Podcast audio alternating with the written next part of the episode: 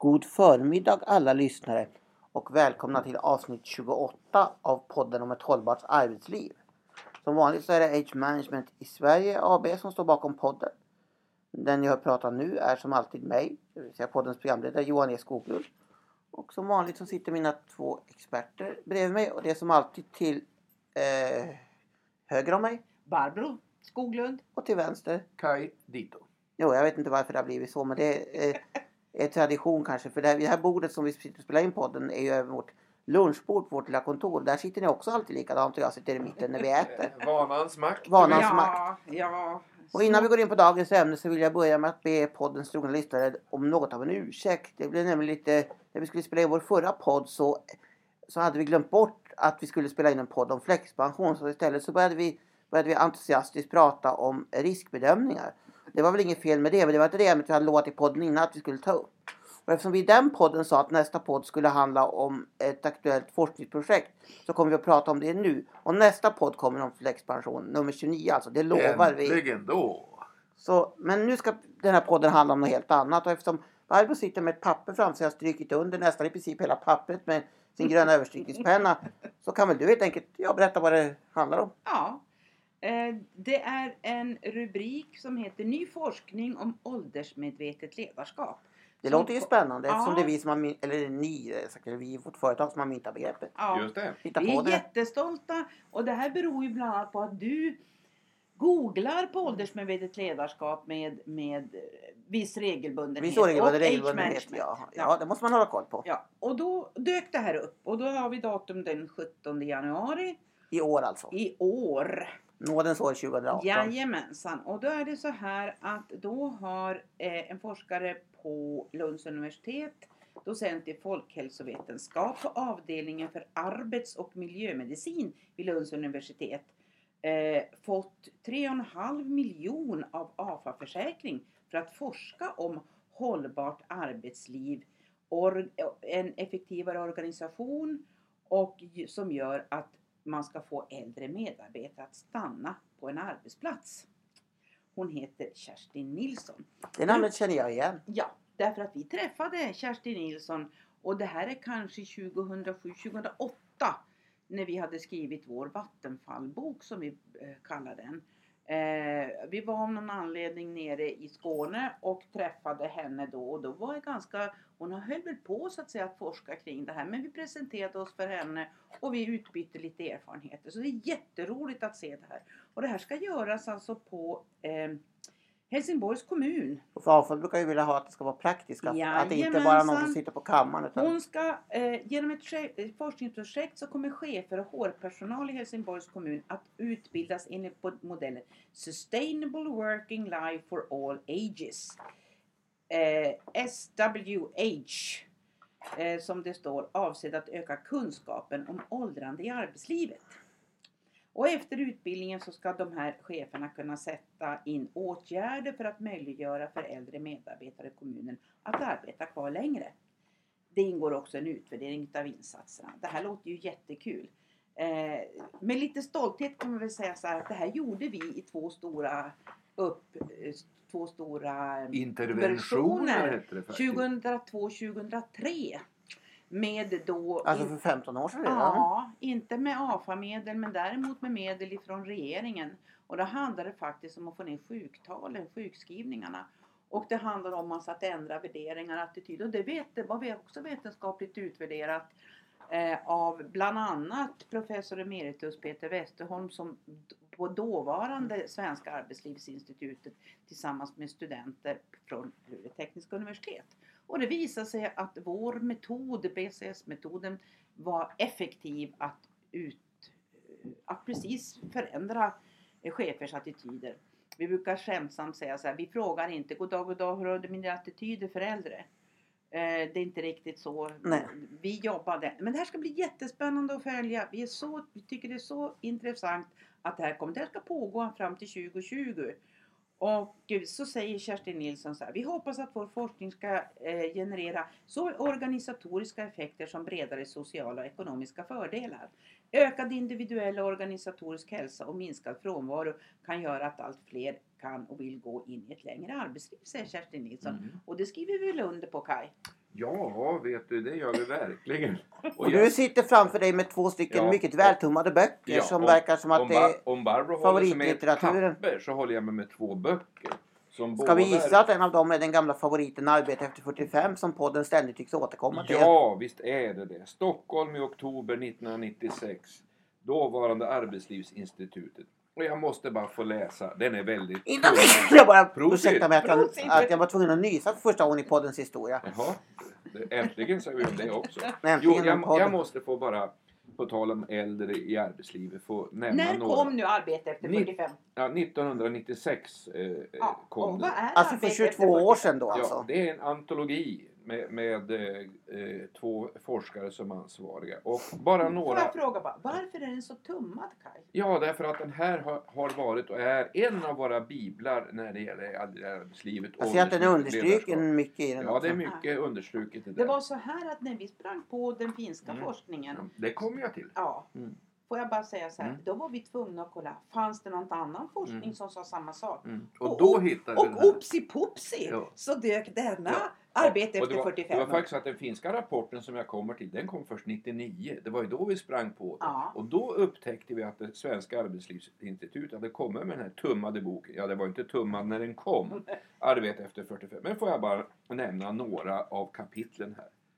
Förutsättningar för äldre i ett föränderligt arbetsliv. Attityder gentemot äldre i arbetslivet. Sannolikheten för, att, för äldre att arbeta fram till pensionen. Och sen kommer dels ett avsnitt om fysisk förmåga och hälsa bland äldre, arbete och psykologiska åldersförändringar, hur vuxna lär sig, pedagogiska perspektiv.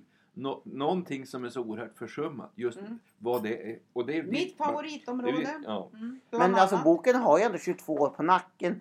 Måste man ju ändå fråga sig som djävulsadvokat man är som programledare. Har den relevans idag? Ja, det är ju det den har. Alltså det här är ju väldigt gedigen forskning som ligger bakom det här. Och det avslutas ju också med äldres arbetsliv, slutsatser och nya frågor. Och där pekar man naturligtvis som alltid forskare gör att det finns vissa saker som man behöver veta mer om. Men den här, är, den här håller än idag. Och det är ju fascinerande att vi upptäckte den där först 1999. Och det var ju då vi sprang på den här rapporten som också, ja det här exemplaret, jo det är ganska vältummat också ser jag. Jag ser fullt med understrykningar av rosa och så. Ja, och det här är ju det, den rapport som eh, den finländska regeringen bidrog med när man hade ordförande, var ordförandeland i EU 1999. FinAge, Respect for the Aging, Action Program to Promote Health, Workability and Well-being of Aging Workers. Och det var en period 1990 till Så den fyller alltså 1996. 20 år nästa Ja, år den så- rapporten. ja. Och Som den är också relevant fortfarande. Ja, den är ju det. Men man kan säga att arbete 40, efter 45 det innehåller då forskning om de fysiologiska och psykologiska förutsättningarna, lärande i arbetslivet.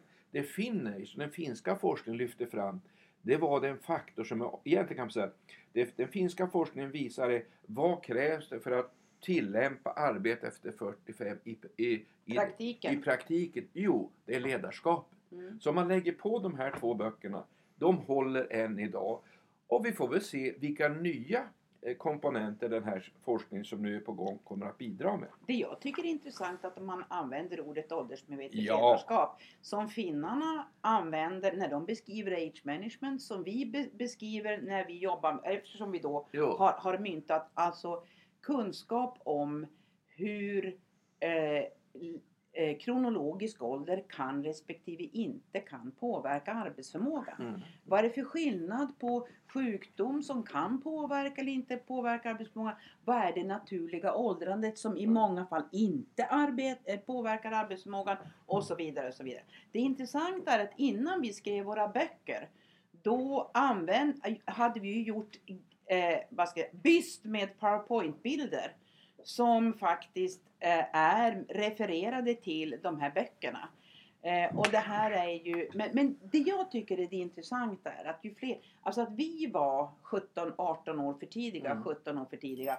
Det är ju självklart så att arbete efter 45 definitivt var 22 år för tidigt. Mm, mm. Eh, nu är den ju väldigt vetenskaplig så att säga och där, där man får plocka ut. Det vi upptäckte när, när vi började sätta oss in i, i for, forskningen kring det här. Det var ju det att väldigt mycket var mycket intressant och det var statistik upp och ner och fram och tillbaka. Men allt var inte tillämpbart i det praktiska arbetslivet annat än som säga, kuriosa.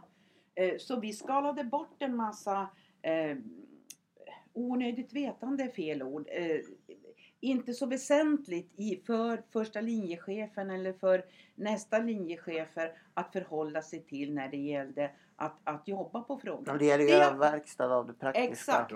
Eh, och, och därför är det så att det här, så, så som sagt var, vi är Ja, jättestolta. men vad trevligt. Då Ja. känns det som att vi har fått en, valt en podd. Eh, sen, jo, jag vill bara återigen understryka. Det går ju inte att sätta den här boken i händerna på en aldrig så ambitiös chef. Man har ju bara inte tid. Nej. Och det, det var ju det som var vårt stora jobb, att översätta det just till det praktiska. Och det var därför, Och därför vi ser skrev jag våra att- böcker. Jag ser därför att du sitter och håller i handen en liten skrift som damp ner på, på firman i fredags. Ja. Som bilaga till tidningen Arbetsliv senaste nummer så fick man med en liten skrift från SBU. Och då kanske du ska förklara först vad SBU Det är är. Statens beredning för medicinsk och social utvärdering. Och vad gör de då? Ja, de, de, eh, de redovisar eh, man ska säga, har koll på metaanalyser. läget. De har koll på läget vad, Vad som är- fakta. Vad som funkar och inte funkar. Ja, vad, vetenskapligt. Alltså det här är ju en vetenskaplig granskning. Och det finns så mycket myter om det här med ohälsa och arbetsliv. Och därför är det välgörande att Eller de som jag, vi brukar säga, hittepå. hittar på. Ja. Men här är inte hittar på utan här är en liten skrift som har rubriken, eller som har namnet Arbetsmiljö och, och ohälsa, frågor och fakta. Det här med allt, alla de här slutsatserna finns i ett antal SBU-rapporter som är publicerade sedan tidigare och som vi naturligtvis har läst in oss på. Men här har man sammanställt i en lättillgänglig skrift som är mycket bra och, som, och den skiljer ut myter från fakta. Fakta. Den Därmed finns på så- nätet också för den som vill Ja. läsa den. Ja, Ja, och det här, och det här är berömvärt. Därför Absolut. att, och det känns på, verkligen på tiden för vi har gjort otaliga nedslag och åt, åt eh, kunder eh, plockat bort. Det gjorde vi också första gången faktiskt åt Vattenfall. Det var en personalchef där som sa jag vill ha reda på vad det är som funkar och inte funkar. För här dräller det av eh, alla möjliga olika ja, personer företag som ville sälja in vad som var effektivt till exempel för att få ner sjuktal, vad som var Mm, effektivt. Då gjorde vi den första eh, utbildningen och det finns faktiskt i vår, vår, vår eh, gröna vattenfall. Hälsomedvetet ledarskap kallar vi det. det. Vill säga vad som då var SBU-relaterat. Och det ska bli intressant när vi Ja. sätter det. Om Och det har hänt någonting. det- Jag tror inte att det har hänt speciellt mycket. Ja, det, men ja, det har kommit en del nya, framför, nya re- resultat framförallt när det gäller psykologiska faktorer. Jo, De men- fysiologiska ja, är rätt välkända. Ja. Men som sagt var, för den som är intresserad av det här med arbetsliv och hälsa och även äldre arbetslivet är det här en riktigt Mm. bra skrift. Man hade inte tittat på de psyko, eh, Inte på det på det sättet. sättet Nej. då. Nej, men låter bra det. Ja. Känner vi redo att avsluta? Kan det bli flexpension nästa gång? Kan det bli Garanterat. Det, vi garanterar att vi nästa gång ska prata Är det om... du som står för det? Du som inleder? Ja, det Att det som- blir, att det det är blir? Det är Expansion, ja det är jag som har tagit fram eh, underlaget Ja. Som... vi tvingas ju prata om det du plöts- Ja. plötsligt lägger fram på bordet. Jo jag vet det, jo, men då ska jag skärpa mig. Jo, nej, jag har skrivit ut den rapporten som kom från Pensionsmyndigheten i höstas och ett pressmeddelande. Så det, Mm. Yes! så det ska vi göra. Och då kan, jag, då kan jag bara avsluta på, på flexpension eller pension och age management och åldersmedvetet ledarskap. Idag eh, postar jag eh, två, alltså två av våra böcker till tre stycken masterstudenter på civilekonomprogrammet i, Lin- på Linköpings universitet som, jag, Mm. som telefonintervjuade mig eh, i förra veckan. Det ska bli jättespännande Ja. att se vad de kommer att åstadkomma i sin masteruppsats kring de här Ja. frågorna. Så ämnet är eh, det är inte första gången vi gör det här men Det det är är, roligt att det Det är alltid roligt, fortfarande- lika roligt att kunna hjälpa studenter. Ja, Ja! det är mycket Vi har ju viktigt. själva varit den gången i världen. Ja. Alla tre. Alla Alla tre, tre. Yes. Mm. Ja, Då herr säger vi, programledare. ska vi då säga tack och hej. Tack. och hej. Hej!